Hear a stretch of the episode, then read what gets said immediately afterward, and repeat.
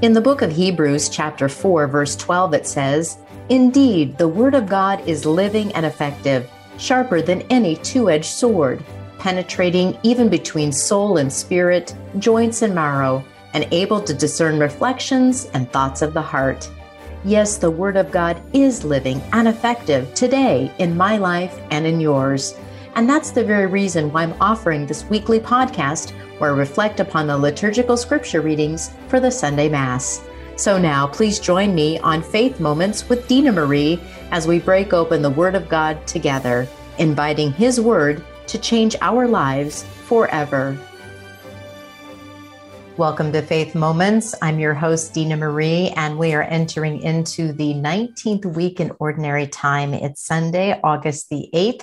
For those of you who are joining us on the 8th of August, I also want to recognize our Dominican friends who celebrate an 800th anniversary today. So God bless you on this feast of St. Dominic, as well as we are entering into this 19th Sunday in Ordinary Time. I want to begin with a part of a prayer that I have found that's attributed to St. John Chrysostom, and he is known as one who has, has the golden tongue.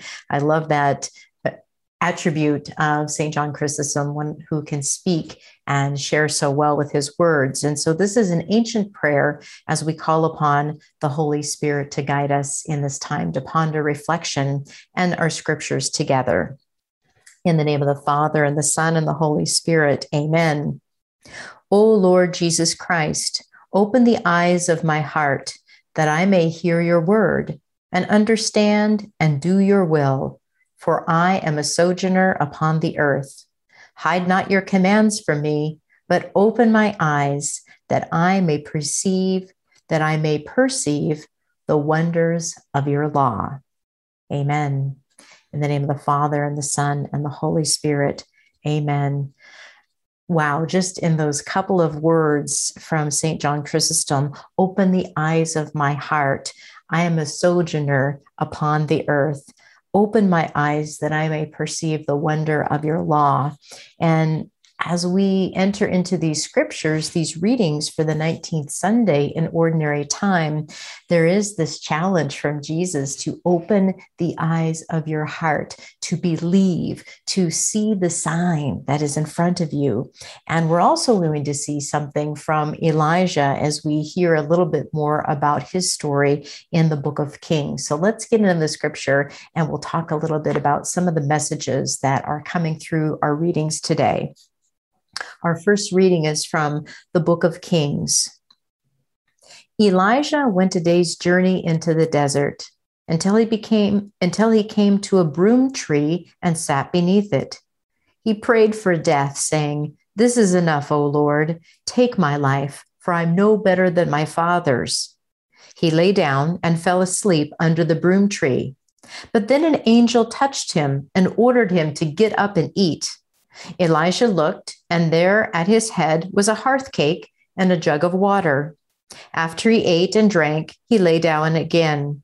But the angel of the Lord came back a second time, touched him, and ordered, Get up and eat, else the journey will be too long for you. He got up, ate, and drank. Then, strengthened by that food, he walked 40 days and 40 nights to the mountain of God, Horeb the word of the Lord. Wow. What a wonderful story that we hear from Elijah. And if you read before this this particular account. And if you read after, you get the whole kind of sense of where Elijah is, because as you know in the story, or hopefully many of you know, he's running from Jezebel, right? Queen Jezebel, who wants to kill him.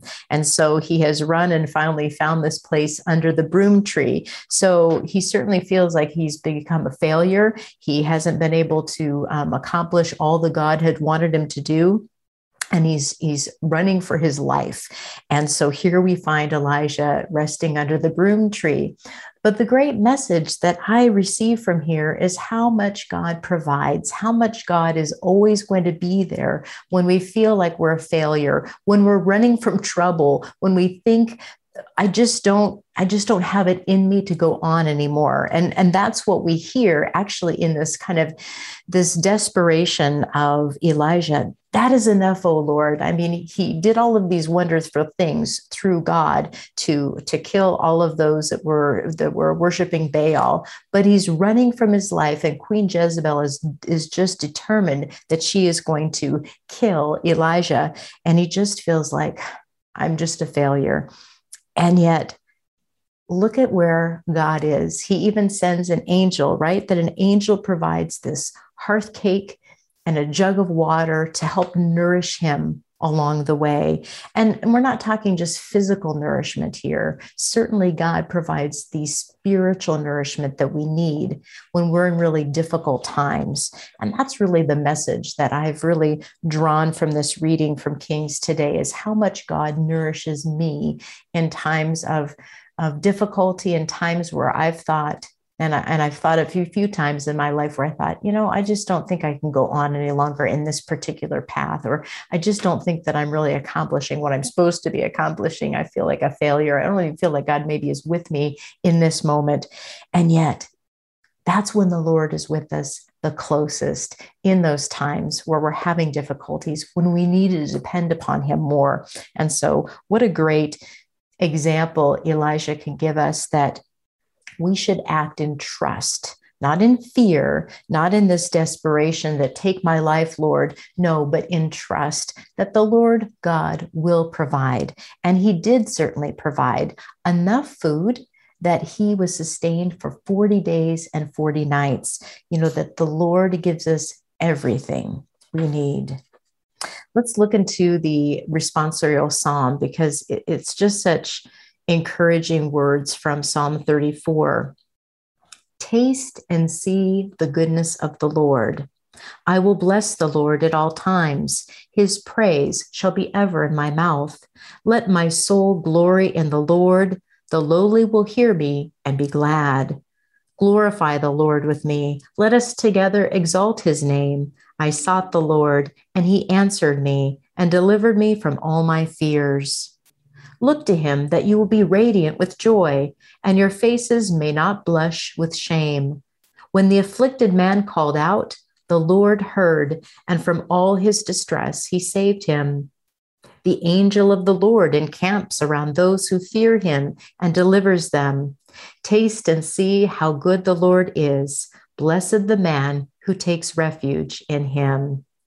And can't you just visualize again the story back into the book of Kings with Elijah under the broom tree that the Lord is providing in those times where we most need him, that he delivers me from all our fears. That's the cry of the one who trusts in the Lord to deliver me from my fears and to bring me into a full trust and belief in God.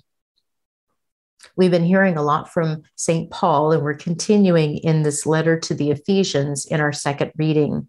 This is a reading from the letter of St. Paul to the Ephesians, chapter 4. Brothers and sisters, do not grieve the Holy Spirit of God, with which you were sealed for the day of redemption. All bitterness, fury, anger, shouting, and reviling must be removed from you along with all malice.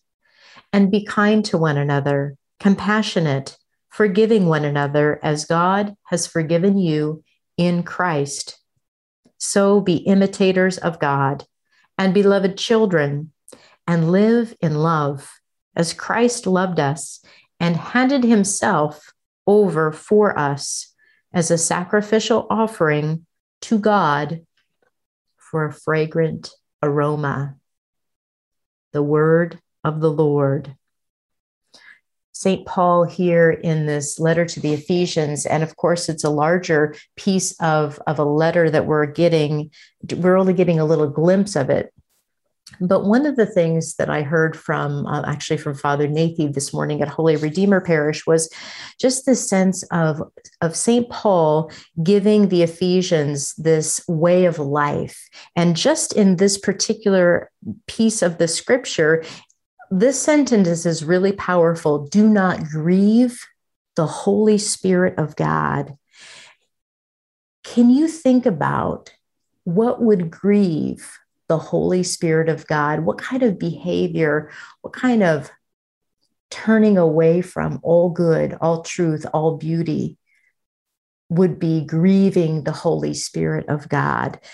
These are the behaviors and the way that St. Paul is warning us to stay away from. And he's going to give you a list of them, right? Because we were sealed with Christ for the day of re- redemption. So we're sealed with, with how we should live with that gift of baptism.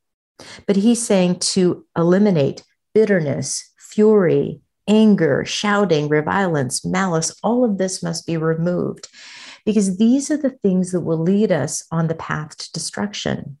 You know, the world, the flesh, and the devil. The devil would love for us to follow anger, bitterness, fury, malice, uh, all of these things. These are not the ways that God wants us to behave.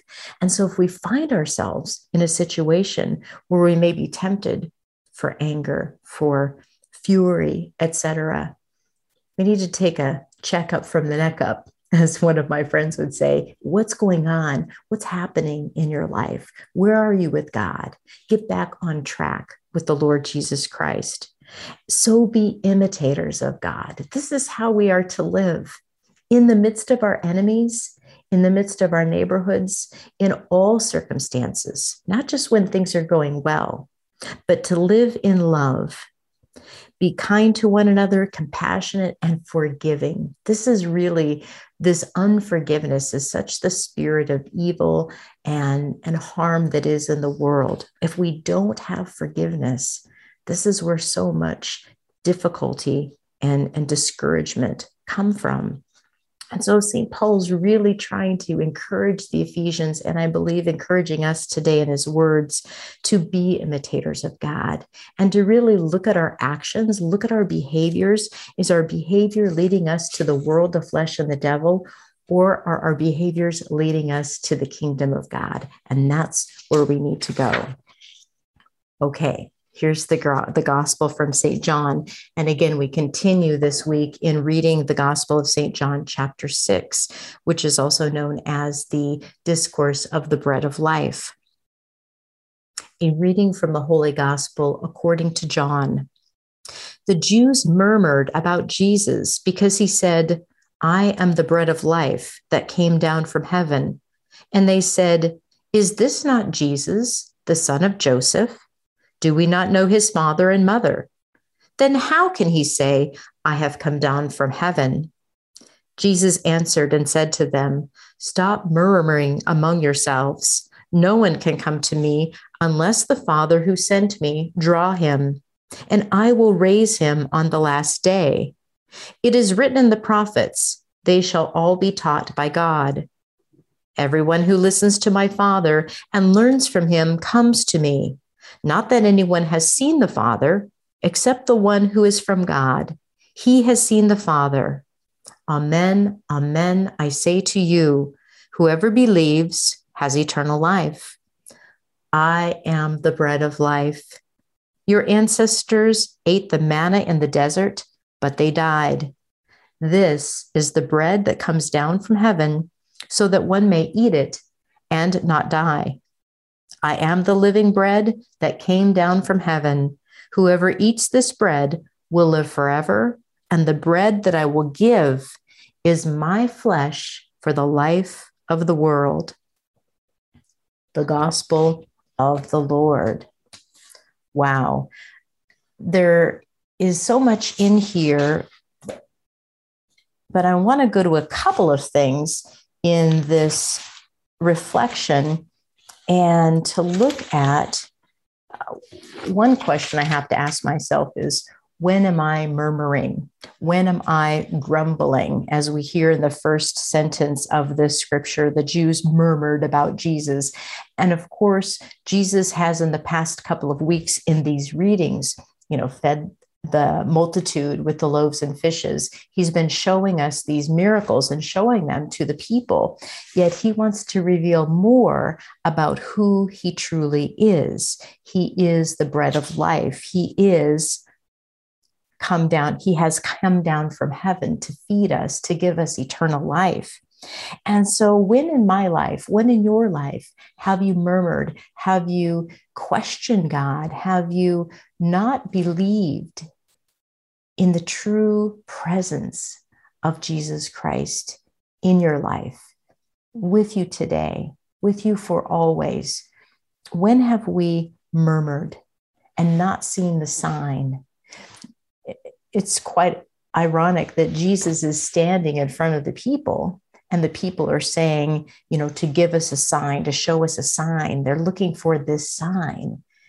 And the sign, the truth, the bread of life is standing before them. He's given them all of these verbal cues and reaching out with his heart. And yet the people will only go to what they see. When have you only saw a relationship, a circumstance, a situation for just what you could see. And you didn't look further, you didn't go deeper, you didn't ponder or invite the Holy Spirit to guide you in discerning a relationship, a particular situation going on in your life, things that you're pondering, that we maybe stop before we really see the deepness, the true presence of God with us. And here Jesus is telling the people, I am with you. I, I am that bread of life. I am the living bread that came down from heaven. Uh, Father Emmanuel, who I've been listening to every week, said this. You know, we hear Jesus and he talks about this very often, right? That he is the bread of life. Well, what's the opposite of that? The bread of death. Well, what is the bread of death? And maybe you can think about Jesus being tempted in the desert by the devil. And one of those temptations is, you know, telling Jesus, go ahead and turn these stones into bread and to feed yourself. You're hungry. Well, if you're the Son of God, you certainly can make bread happen. And certainly he could do that. Uh, but Jesus challenges him that the word of God is the bread of heaven. And so it's that temptation for pride, that temptation to self satisfy, that temptation of selfishness. Do what, do, do what you can do for yourself. Do whatever you need to do for yourself so that you're satisfied. That's the bread of death, that feeding of yourself to just glorify yourself. That is all of the devil. That's the bread of death and you will never be satisfied. This is the whole point that Jesus is telling the people I'm flesh for the whole the life of the whole world. You will never thirst or hungry again with my food.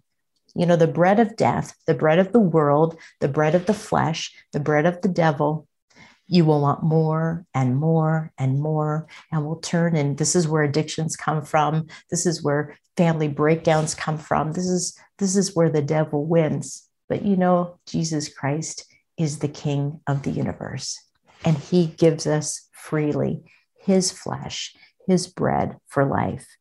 And so in times where we may be tempted for the the bread of the day what will satisfy my needs right now. May we turn to Jesus Christ, the true bread, the bread of life.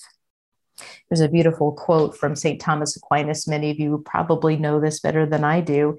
Faith will tell us Christ is present when our senses fail, right? That Jesus is, is challenging the people of this day to believe that that those who believe have eternal life that belief comes from the faith and faith is what will tell us that Christ is present faith helps our eyes this is the prayer that we prayed today O Lord Jesus Christ, open the eyes of my heart. This is faith telling us that Christ is present, that we hear your word. Help us to hear your word God's word speaks to us in the scripture from the book of Kings, in the letter of St. Paul to the Ephesians, in the psalm for today, and definitely in the gospel, in his own words, in his own example, in the gospel of John, chapter 6.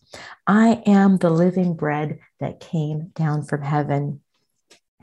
That our faith will tell us Christ is present, even when our senses fail. The senses failed for the people of this day in the gospel reading. Their senses are failing them. They're limiting themselves to just their senses, not the eyes of their heart. And Jesus is calling out today open wide the eyes of your heart that we can perceive the wonders of your law. Glory be to the Father, and to the Son, and to the Holy Spirit, as it was in the beginning, is now, and ever shall be, world without end. Amen. Well, continue to ponder and to read the scriptures. I really encourage you to read a little bit more of the book of Kings, continue to read in that gospel. We're going to get back into it, the gospel of John, in the next few weeks. And also, St. Paul, his reading to the Ephesians, that letter to the Ephesians, helps us to really look at what are the behaviors, what are the really ways in which Christ has really called me to live my life.